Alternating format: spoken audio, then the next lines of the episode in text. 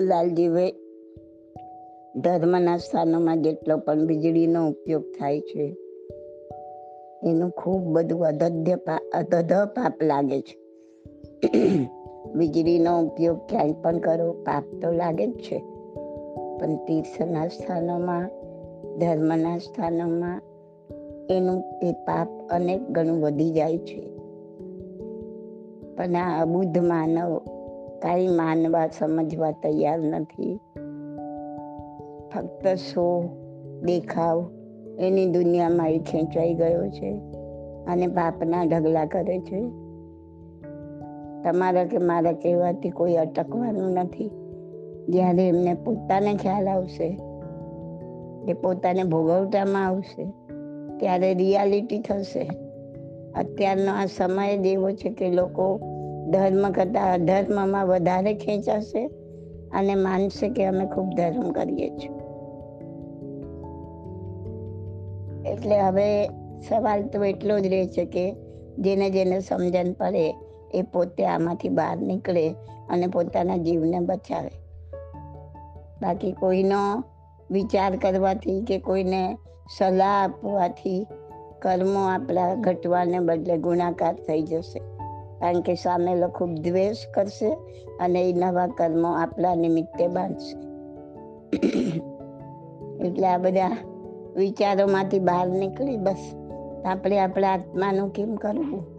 અને ભગવાન આ બધાને સદબુદ્ધિ આપે કે એ લોકો પણ આવા પાપમાંથી બહાર નીકળે એવી પ્રાર્થના કરવાની બસ. બાકી કોઈ ચર્ચા નહીં, કોઈ સલાહ નહીં, કાંઈ નહીં. છોડી દેવાનું બધું. Okay? This audio is by Subodhi. My contact number is 88500 88567.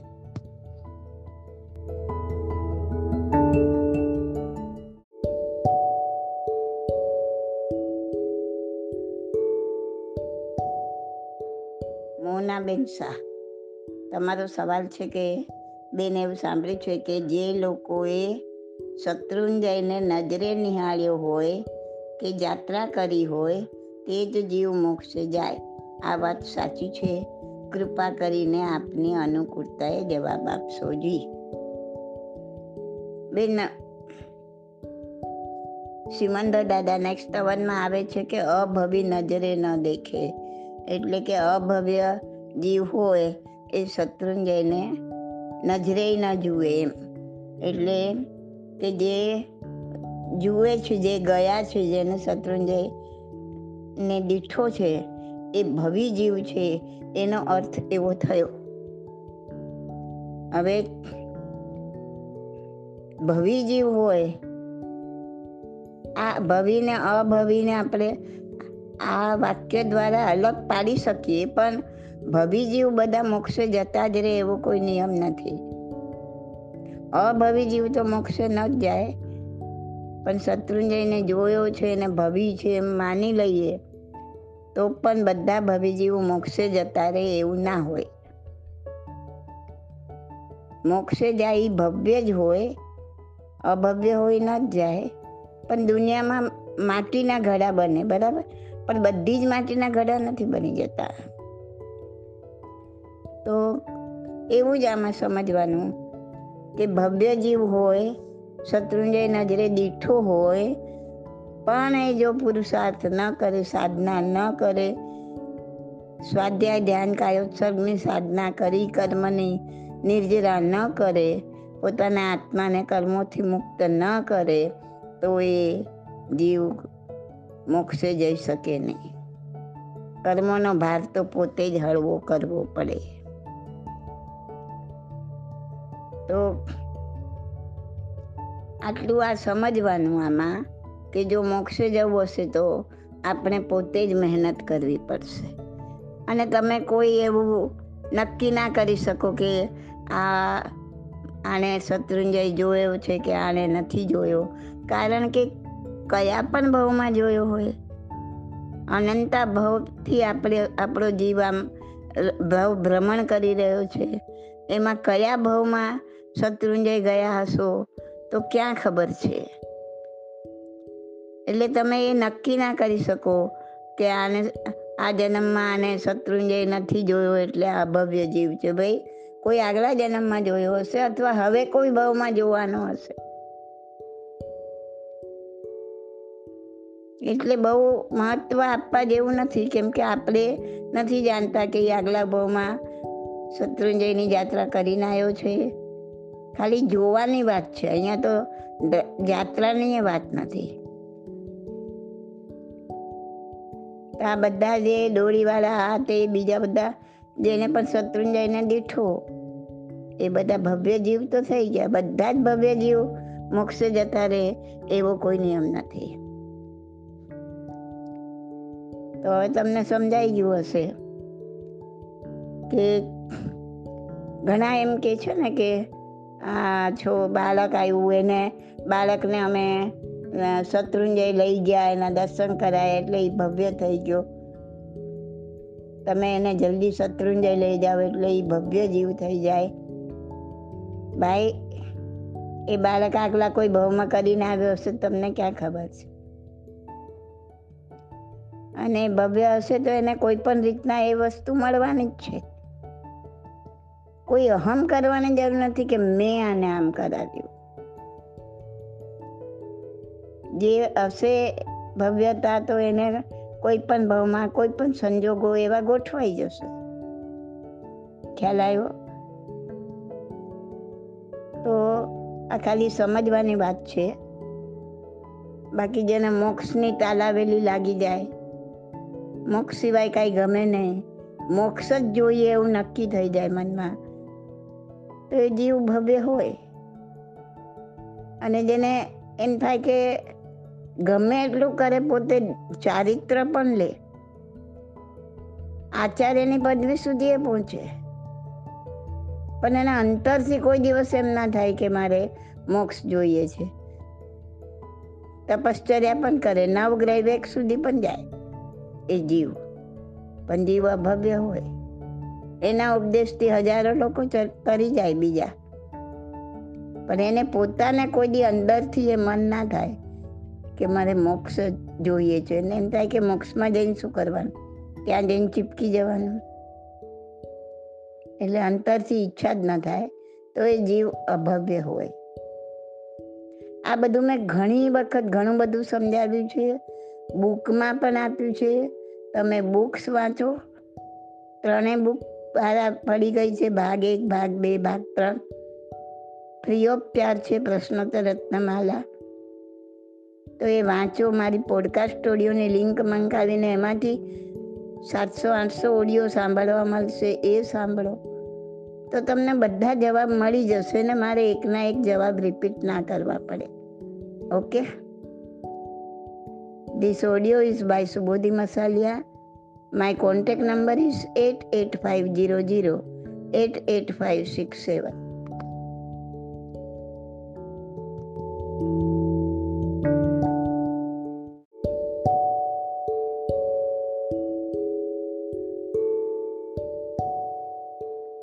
Meenu ben आपका सवाल है प्रश्नोत्तर रत्नमाला भाग एक क्वेश्चन नंबर फिफ्टी सिक्स आपने लिखा है कि जीव निगोद में से 2000 सागरोपम के लिए निकलता है। उसमें मनुष्य के सिर्फ़ 48 भव मिलते हैं। वो कैसे? समझाना। ओके। मीनूबेन, जीव जब निगोद में से निकलता है और जब भी त्रसपना प्राप्त होता है तो त्रसपना जीव को 2000 सागरपम के लिए मिलता है। त्रसपना मतलब हलन चलन करने वाले जीव। दो इंद्रिय, तीन इंद्रिय, चार इंद्रिय और पंचेंद्रिय इस जीव को त्रस्काय कहते हैं। एक इंद्रिय जीव सभी पृथ्वी, पानी तेवुकाय वायुकाय वनस्पति काय, ये सब स्थावर जीव है। निगोद भी एक इंद्रिय है। वह भी स्थावर स्थावर जीव है। स्थावर मतलब एक ही जगह रह सकते हैं, हलन चलन नहीं कर सकते हैं। और जो हलन चलन कर सकते हैं, वो त्रस जीव है। अब जो जीव निगोद में से निकलकर दो हज़ार सागरोपम के समय के लिए त्रस पना पाता है, उसमें भी एक हज़ार सागरोपम के लिए, एक हज़ार सागरोपम के लिए ही पंचेंद्रपना पाता है। बाकी एक हज़ार सागरोपम के लिए दो, तीन और चार इंद्रिय पना पाता है, यानी कि विकलेंद्रिय पना पाता है, प्राप्त करता है।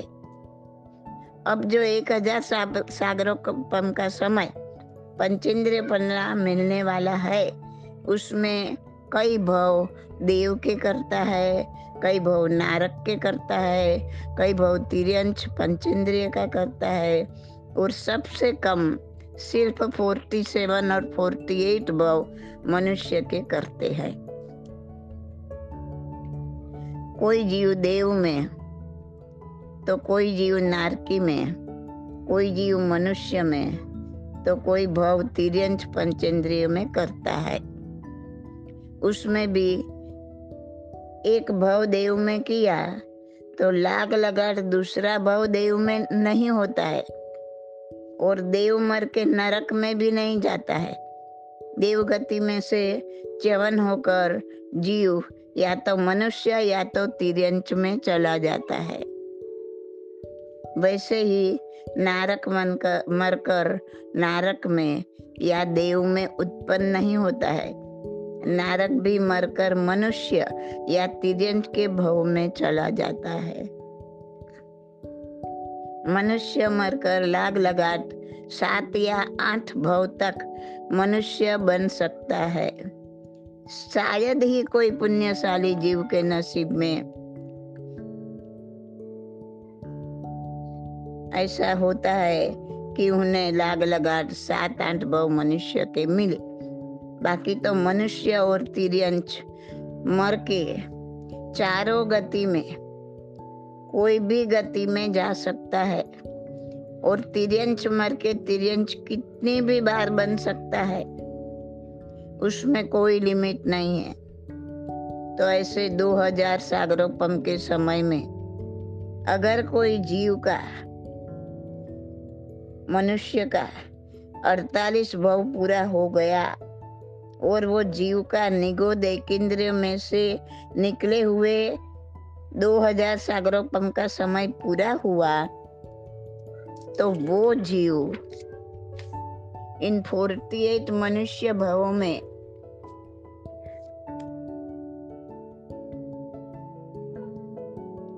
पुरुषार्थ करके मोक्ष प्राप्त नहीं किया तो फर्जियात रूप से वह जीव वापिस एक इंद्र या निगोद में चला जाता है।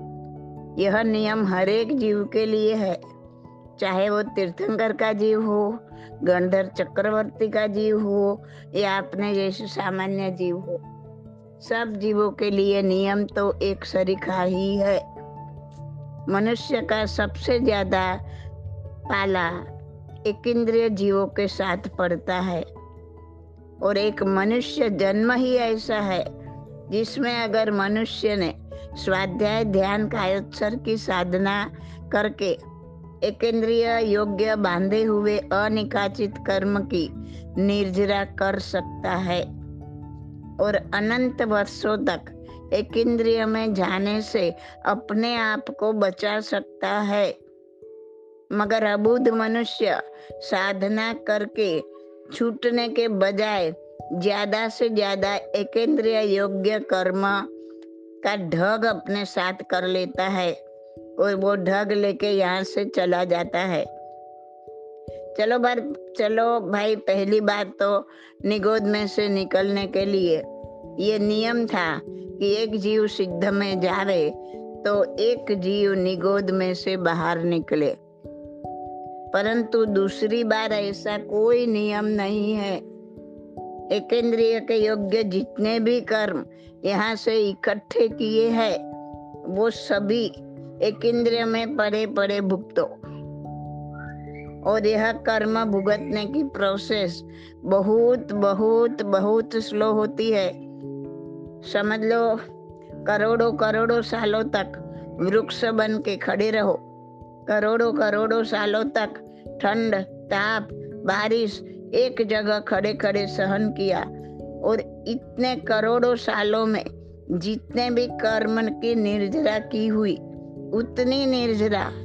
एक मनुष्य एक सामयिक बार में उतने टाइम में कर सकता है। पर पामर मनुष्य दुनिया के रंग राग में हुसा तुसी में, कसायों बढ़ाने में, व्याभिचार में अपना अमूल्य समय, अमूल्य भाव समाप्त कर देता है। और फोर्टी एट भाव में भी कोई नीच ज्ञाति का भाव मिला, कोई कसाई का भाव मिला, कोई भाव में जन्म से पहले ही माँ ने गर्भपात करवा दिया, कोई अंडगोलिक मनुष्य का भाव मिला, कोई नपुसंक का भाव मिला, किसको मालूम है कैसा कैसा भाव मिला? और अब कैसा कैसा भाव मिलेगा, कोई नहीं जानता।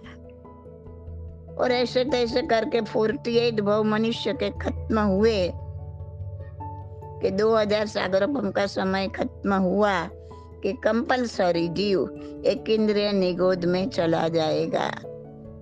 वहाँ जीव के लिए कोई टाइम लिमिट नहीं है एक इंद्रिय में। अनंत अनंत पुद्गल परावर्तन का कर्म की निर्जरा करते करते। जब आत्मा कर्म के भार से थोड़ा हड़ू बनेगा, तब फिर से निगोद एक इंद्रिय में से बाहर निकलेगा। फिर त्रस बना पाएगा। फिर कुदरत चांस देगी दो हज़ार सागरोपम का उसमें फिर फोर्टी एट बहु मनुष्य के मिलेंगे। उसमें फिर पुरुषार्थ करके मोक्ष नहीं पाया। तो वापस चले जाओ एक इंद्रिय निगोद में। वापस दो हज़ार सागरोपम का चक्कर। समझ में आया कुछ? कैसे मिलते हैं दो हज़ार सागरोपम का समय? कैसे मिलते हैं मनुष्य के अड़तालीस भोग? अब ये समय में एक सामायिक बार बिना लाइट पंखा नहीं बैठ सकता। वो नहीं जानता है कि कभी वृक्ष बन के सालों की सालों तक, करोड़ों सालों तक, असह्य धूप, असह्य ठंडी, असह्य बारिश, एक ही जगह खड़ा रह के भुगतनी पड़ेगी। तभी भी वह कर्म पूरे नहीं होने वाले हैं। This is the reality understand मेरा प्रश्नोत्तर रत्नमाला पार्ट वन पढ़ो। उसमें सब समझाया है। सागरोपम, पल्योपम क्वेश्चन नंबर ट्वेंटी सेवन में समझाया है। ये सब दो अध्याय सागरोपम का चक्कर, सब क्वेश्चन आंसर शुरुआत के ही है। तो ये पढ़ो, सब मालूम पड़ेगा। तीनों भाग बाहर पड़ गए प्रश्नोत्तर रत्नमाला भाग एक, भाग दो, भाग तीन। तीनों में मिलकर साढ़े नौ सौ सवाल जवाब है। पुस्तक फ्री में है। प्राप्त करो। एक सेट घर में रखो भविष्य की पीढ़ी को भी काम लगेगा this audio is by Subodhi Masaliya my contact number is eight eight five zero zero eight eight five six seven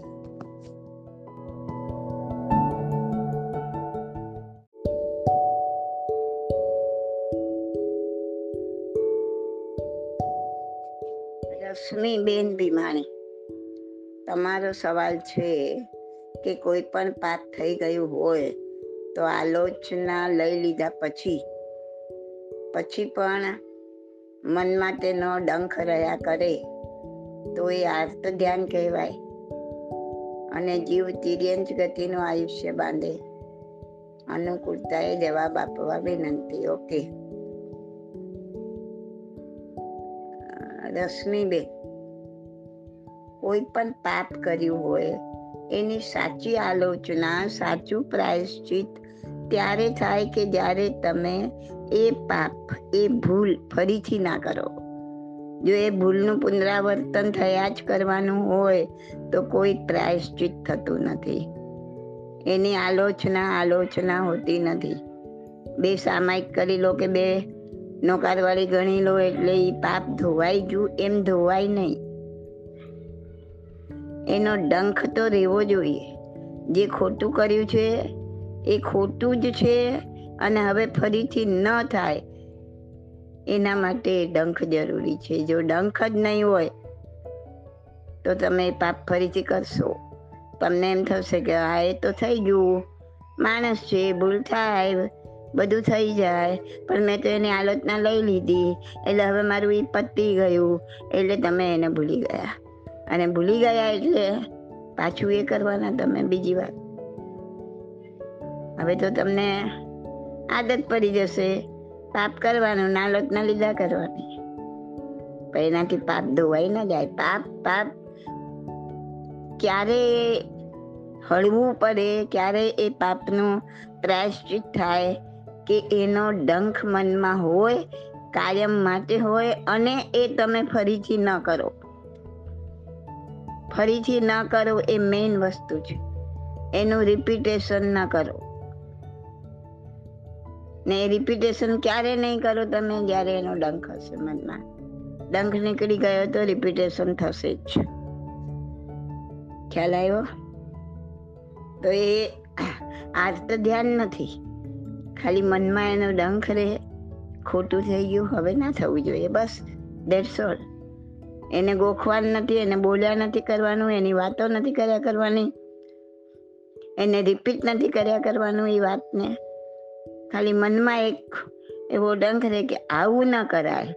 હવે ફરીથી તો આવું કદી ન કરાય. એટલું જ મનમાં રહે, એટલો ડંખ રહે. તો તમે એ ફરીથી નહીં કરો અને ફરીથી નહીં કરો, એ જ એનું સાચું પ્રાયશ્ચિત છે. પણ જો તમે એની અંદર એના જ વિચારો કર્યા કરો. આમ કર્યું તો આ સારું થયું ને આમ કર્યું તો આ ખરાબ થયું ને આમ કરવું જોઈતું હતું ને આમ નહોતું કરવું જોઈતું ને.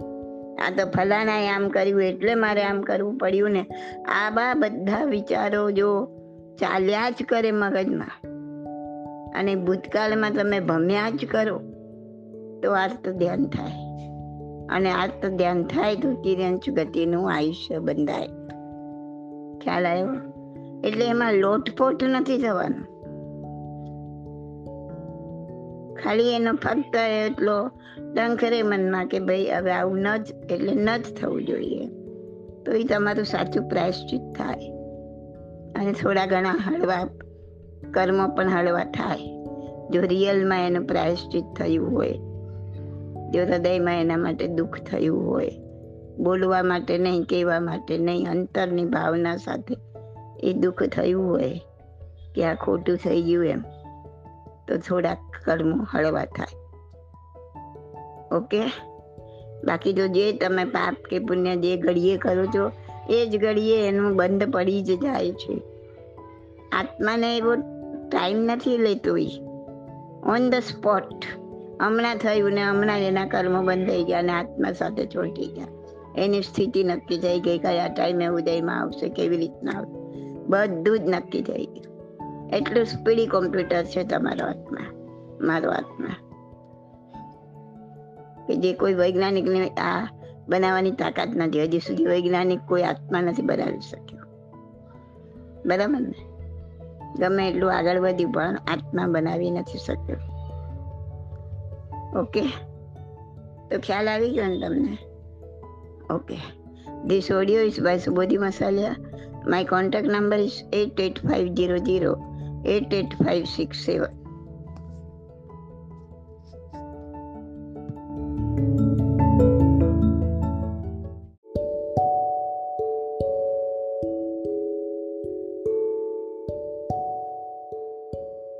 ભાઈ, તમારી તબિયતના સમાચાર સાંભળ્યા?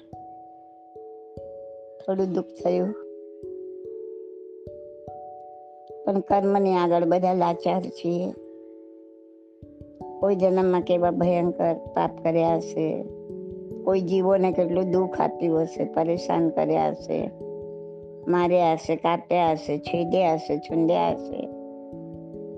ભલે પછી એક ઇન્દ્રજીવ હોય કે બે ઇન્દ્રિય કે વિકલેન્દ્રિય કોઈ પણ હોય, દુઃખ તો બધાને સરખું જ થાય છે. ને એના પરિણામ ભોગવટામાં આ રોગ બનીને આવે છે. મેં ભોગ સારા ચિંતવ્યા પણ રોગ સમ ચિંત્યા નહીં. બસ ખાવું, પીવું, હરવું, ફરવું, મોજ મજા કરવી, બધા ખૂબ ભોગ ભોગવ્યા બહુ મજા આવી. પણ એની સજા રૂપે આ બધા રોગ આવ્યા. તો હવે કોઈના પર બી મન દુઃખ કર્યા વગર, આને આમ કર્યું, આને આમ ના કર્યું, આને આવું કરવું જોઈતું તું આને તો મને કંઈ હું કંઈ છું જ નહીં એવી રીતના વર્તે છે.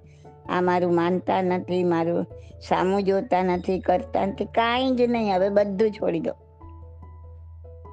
એક જ વિચાર.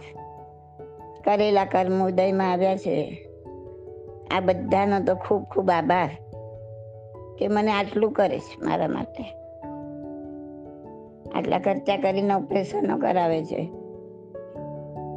મને સારી રીતના રાખે છે, હું કંઈ જ કરી શકું એવો નથી છતાં મને બધું કરીને આપે છે. જેટલું કંઈ પણ નેગેટિવ હોય એ ગળી જવાનું. અને જે પોઝિટિવ છે એ ખાલી યાદ કરવાનું. અને મનમાં બધાનો આભાર માનતા રહેવાનો. કદાચ હવે આપણે બોલી શકીએ કે ના બોલી શકીએ? ખબર નથી ભવિષ્યને. પણ મનમાં તો એ ભાવના ભાવ્યા જ કરો કે આ દરેકે દરેકને હું ક્ષમા માંગુ છું. નાનામાં નાનું બાળક, એનું ઘોડિયામ સૂતેલું, જન્મેલું છે, એક દિવસનું છે, એક કલાકનું છે. ત્યાંથી માંડીને અત્યાર સુધીમાં જેટલા પણ તમારા કોન્ટેક્ટમાં આવ્યા હોય એક એકને યાદ કરીને એક એકનું નામ લઈને ક્ષમા મનમાં માંગ્યા કરો. કારણ કે કયા જીવને ક્યારે, આ જન્મમાં નહીં, કોઈ આગલા જન્મમાં, એના આગલા જન્મમાં ક્યારે પણ એમને દુઃખ પહોંચાડ્યું હશે, આપણને ખબર નથી. તો હવે આ એક એક કાર્ય ચાલુ કરી દો. તમે આ કામમાં બિઝી થઈ જાઓ. એમ નહીં માનતા કે હવે મારે કંઈ કામ નથી, હવે જ મોટું કામ છે. હવે ખૂબ કામ છે. એક એક એક, એકનું નામ લઈને યાદ કરીને ક્ષમા માંગો. અને જેના પર વધારે ઓલું થતું હોય એની એક એક જણની પાંચ વાર, દસ વાર, પંદર વાર, વીસ વાર ક્ષમા માંગો. જેટલું મનથી ક્ષમા માંગશો એટલા કર્મો, હળવા થશે. અને એટલું આસાનીથી બહાર નીકાળશે. પણ એ બી અપેક્ષા નહીં. અપેક્ષા બિલકુલ નહીં કે હું આ બધાને માફ માંગુ, આ હું આમ કરું એટલે મારું આ દુઃખ ઓછું થાય નહીં. દુઃખ ઓછું કરવા માટે માફી નથી માંગવાની. દુઃખ તો આ એક જન્મનું છે. આપણે ભવ દુઃખ ઓછું કરવા માટે માફી માંગો કે મારા ભવો ભવ સુધરી જાય. મારો આત્મા ઉપર ચડી જાય. પછી ક્યારેય પડે નહીં એવી સ્થિતિ મને મળે. એ ભાવનાને દૃઢ કરો. એક જન્મની ભાવના નહીં, એ તો ટેમ્પરરી છે. પછી શું કરશો? અત્યારે સમજ મળી છે તો ભવો ભવનું સાધી લો ને. જ્યારે નહીં સમજ હોય ત્યારે એક ભવનું સાધ સાધતા જશો પણ અત્યારે સમજ છે તો પછી શું કામ કંજુસાઈ કરવાની? બરાબર ને? તો હવે કોઈના પ્રત્યે દ્વેષ ભાવ નહીં. કોઈનો કઈ વાંક છે જ નહીં. તો બધા કોઈ લેન દેનના સંબંધે નજીક આવ્યા છે. ના કોઈ કોઈનું માં છે, ને કોઈ બાપ છે, ને કોઈ બેન છે, ને ભાઈ છે, ને પત્ની છે, ને પતિ છે. કે દીકરો છે કે બહુ છે, કંઈ જ નથી. એ તો આપણે બનાવેલા બધા સંબંધો છે. બાકી તો એ જીવની જોડે જેવા લેણ દેણના સંબંધ આગલા જન્મોમાં ક્યારેક બાંધ્યા હશે, તો એ પૂરું કરવા તો આવે ને તમારી નજીક. નજીક આવ્યા વગર પૂરું કેવી રીતના થાય? તા બસ લેણ દેણના સંબંધ પૂરા કરવા બધા ભેગા થયા છે. જેવા લેન દેનના સંબંધ પૂરા થશે કે અહીંથી રવાના થઈ જશે. એ જીવ પછી એ બીજા કોઈ જીવો જોડે બાંધેલા એમના લેનદેનના સંબંધ પૂરા કરવા ત્યાં વયા જશે. કોઈને પકડી રાખવાની જરૂર નથી, મનથી પણ નહીં. એક જ દ્રઢ ભાવના કે આ બધા લેન દેનના સંબંધ પૂરા કરવા આવ્યા છે અને સૌ સૌના જેમ પૂરા થશે એમ સૌ વયા જશે. કોઈની જોડે કાંઈ લેવા દેવા નથી. આત્મા એકલો જ આવ્યો છે ને એકલો જ જવાનો છે. આ રીતના સંસારિક ભાવમાંથી બહાર નીકળી જાઓ. જેમ જેમ બહાર નીકળશો ને આત્માનો આનંદ મળશે. આ ગૂંચવાયેલા છો ને બધામાં એટલે તમને આ તો ધ્યાન જ આ તો ધ્યાન થયા કરે. આનું આમ આનું આમ, આનું શું થશે? ફલાણાનું શું થશે? આને આમ કરવું જોઈતું તો આને તેમ કરવા જોઈતું પણ આવા બધા વિચારો કરીને કે આવી બધી આર્ત ધ્યાન કરીને તમને મળે છે શું? કાંઈ નથી મળતું. તમને એટલે આપણને બધાને. તમારે એકની વાત નથી, બધાની વાત છે. તો કાંઈ નથી મળતું આપણને. તિર્યંતી ગતિનું આયુષ્ય મળે જ જોઈએ છે. જોઈએ છે તિર્યંતી ગતિનું આયુષ્ય. આંખ સામે જોઈએ જ ને તિર્યંચોને કેવા મારે છે, કેવા કાપે છે, કેવા બાંધે છે, કેવા નાકમાંથી જાડા જાડા દોરડા પસાર કરે છે. આપણે નાકમાંથી એક ઝીણો ઝીણો બારીક દોરો તો પસાર કરો, ખબર પડશે કેવું થાય છે. ને ચોવીસે કલાક. અને પાછો ખેંચે. એ એ એ દોરો ધાગો જાડો નાકમાં પરોવીને પછી એને ખેંચે. એને શું દુઃખ નહીં થતું હોય. શું તકલીફ નહીં પડતી હોય. અને આ જનાવરોમાંથી સુગંધી પદાર્થ કાઢવા માટે એને એને કેવા કેવા ત્રાસ આપે છે. આ ગાયોને કતલખાનામાં કેવી રીતના કાપે છે. આ આ બધું ભોગવવા જવાનું પછી આ બધી પરિસ્થિતિમાં પોતાની જાતને મૂકો. અને જો તમારી તૈયારી હોય કે મને આ રીતના મારશે ને કાપશે ને કૂટશે ને ગમે ત્યાંથી સળિયા નાખશે શરીરમાં, બધું ચાલશે. તો કે તમને બધું ભોગવવાની તૈયારી હોય તો કે અરે અહીંયા આટલું નથી ભોગવાતું. આટલી બધી ચારે બાજુ બધા સુખ સગવડ કરી આપવાવાળા છે, પથારી પાથરી આપવાવાળા છે. એમાંય નથી સુઈ રહી શકતા શાંતિથી. તો આ બધું કઈ રીતના સહન કરશો? એટલે છોડી દો. મારે આવી બધી ગતિઓમાં જવાના કર્મો બાંધવા નથી. મારી શક્તિ નથી આવા બધામાં જવાની. તો હું એવા બધા કર્મો પણ શું કામ બાંધું? હું એમાંથી બહાર ના નીકળી જાઉં. સરસ મજાનું સવારે ઉઠીને બધાને ક્ષમા માંગો.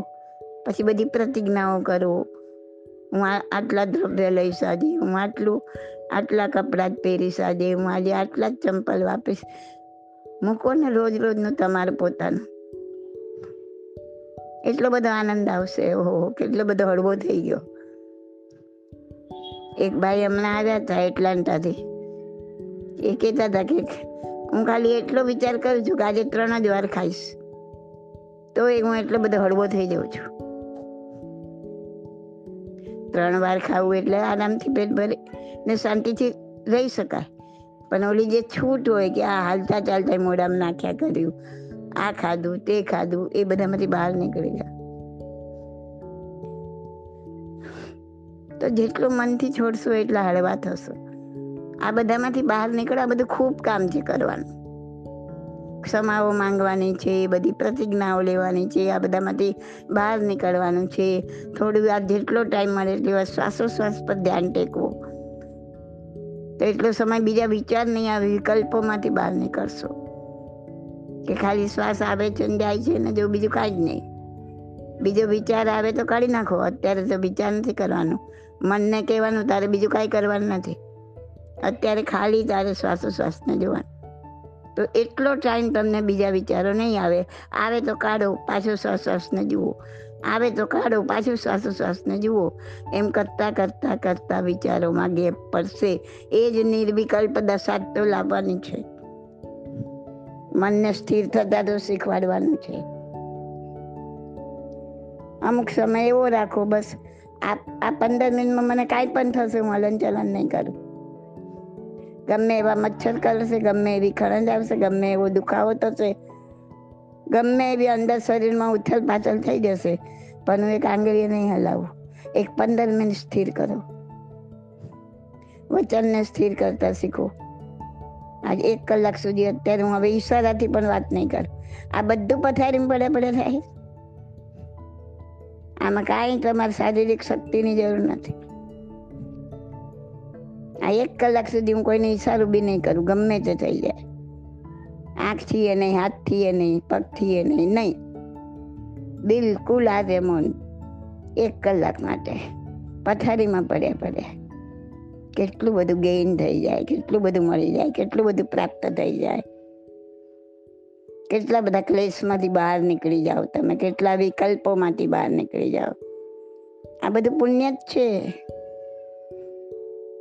દુનિયામાં બે જ વસ્તુ છે, પાપ અને પુણ્ય. પાપ નહીં કરો તો પુણ્ય જ છે. જે બચ્યું એ પુણ્ય. પુણ્ય કરવું છે સમજીને પુણ્ય કરવાની જરૂર નથી. પાપ નહીં કરો, ભગવાને અઢાર પાપ સ્થાનક બતાવે એ નહીં કરો તો બાકી બચ્યું એ પુણ્ય જ છે. તો સમજાઈ ગયું હશે સારી રીતના કે આપણે આ બધું છેલ્લા ટાઈમ સુધી કરવાનું છે. અને આ સમજણ છે તો કરી શકશું. નહીં તો નહીં કરી શકીએ.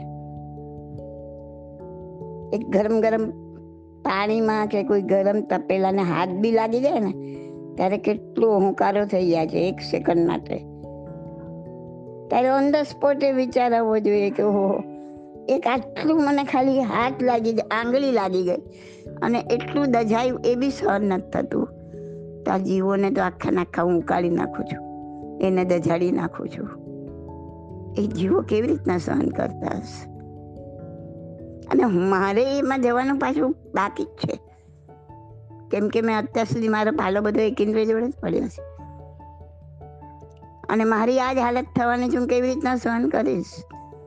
મને આખો નાખો કોઈ બાફી નાખશે, હું કેવી રીતના સહન કરીશ? મને આખો નાખો ઊભો ને ઊભો કાપી નાખશે, હું કેવી રીતના સહન કરીશ? તો જે મારાથી સહન નથી થતું મારે બીજાને નથી કરવું.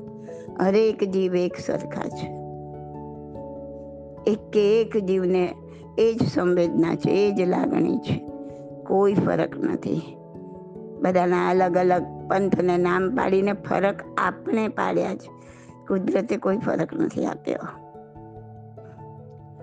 મુસલમાનના છોકરાને આ માંગો પાંગ હોય ને હિન્દુના છોકરાને આ માંગો પાંગ હોય, એવો ફરક કુદરતે નથી આપ્યો. તો હરેક જીવને એક સરખી જ લાગણી છે, સુખ દુઃખની. જો બીજાના દુઃખની લાગણી અનુભવી શકશો, તો તમે એને દુઃખ નહીં આપો. નહીં અનુભવી શકો તો આપશો. તો બસ જીવ આટલા વર્ષો જેટલા બી જીવવા મળ્યા આજની તારીખ સુધીમાં. એમાં નેવું પંચાણું ટકા ભાગ તો બધો અણસમજમાં રંગરાગમાં, મોજ મજામાં, બીજાને હણવામાં, બીજાને દુઃખ દર્દ આપવામાં, ઈર્ષ્યા કરવામાં, નિંદા કરવામાં, એમાં જ પસાર થયો છે. હવે બે પાંચ ટકા ભાગ જે બાકી છે બસ, એમાં જેટલું સધાય એટલું સાધી લઉં. આજે ધારણા કરું કે મારે કોઈની નિંદા નથી કરવી, ગમે તે થઈ જાય. આવી આવી ધારણાઓ જેમાંથી આપણે બહાર નીકળવાનું છે. આજે હું કોઈની ઈર્ષ્યા નહીં કરું, ગમે તે થઈ જાય. એક એક દિવસ માટે. એક દિવસ ના થાય એક કલાક માટે આવા નિયમો લ્યો અને આત્માને તારો, બસ. બીજું કાંઈ જ નથી જોતું. હે પ્રભુ, મારા આત્માને તારો, મારા આત્માને તારો. ઓકે. આ એક ભાઈનો સવાલ આવેલો કે એમના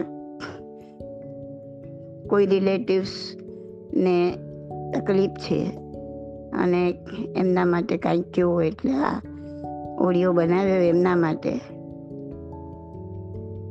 તો જો મને થયું આ બધાને ઉપયોગી થતો હોય તો આપવું એમ. એટલે આપું છું. Okay. This audio is by Subodhi Masaliya my contact number is eight eight five zero zero eight eight five six seven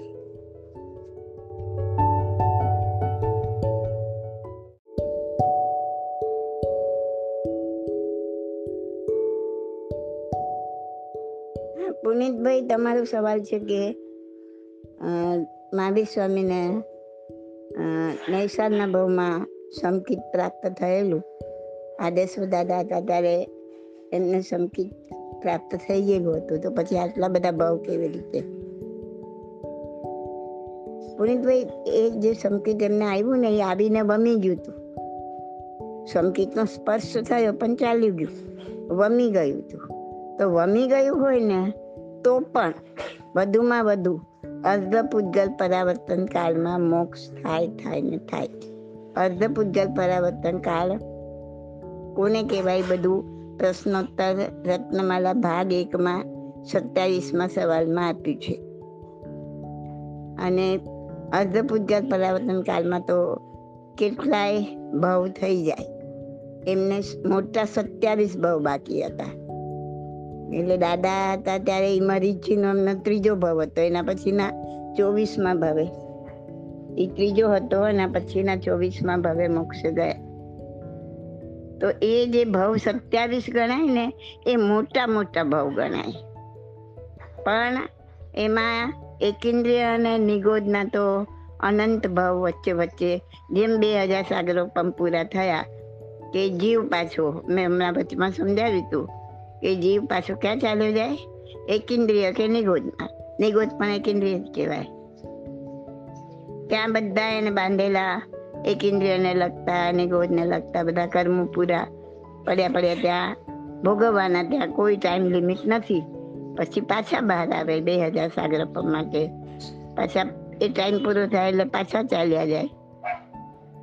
એમ કરતા કરતા પાંચમા ભાવ પછી મહાવીર સ્વામી, પાંચમા ભાવ પછી પાછા એકેન્દ્રની ગોદમાં ચાલ્યા ગયેલા. એ ઘણો કાળ એમાં રહીને પછી બહાર આવ્યા અને પછી છ થી દસ ભાવ કર્યા. સોરી, છ થી પંદર ભાવ કર્યા. અને પંદરના ભાવ પછી પાછા નિગોદમાં એકેન્દ્રિયમાં ચાલ્યા ગયા. અને એ પછી બહાર આવીને પછી સોળથી સત્યાવીસ ભાવની યાત્રા પૂરી કરી. એટલે આ જે ભાવ થાય ને વચ્ચે જે કેન્દ્રીય એ ગણતરીમાં નથી આવતા. ગણતરીમાં ખાલી મોટા મોટા ભાવ આવે. કે હવે એમને સત્યાવીસ ભાવ, બાકી કે ચોવીસ ભાવ, બાકી એ મોટા ભાવ. આધા જે અનંતો સમય જેમાં પસાર કરે છે એવા એ કેન્દ્રીયના, સ્થાવરના ભાવ આમાં ગણાતા નથી. ખ્યાલ આવી ગયો? આ રીતના એમને સંકેત મળ્યા પછી એમને તો અર્ધપૂજ્ય પરાવર્તન કાળ પૂરો નથી ગયો. એના પ્રમાણમાં તો ઘણા ઓછા સમયમાં એ મોક્ષ ચાલી ગયા. Okay? This audio is by Subodhi Masala my contact number is eight eight five zero zero eight eight five six seven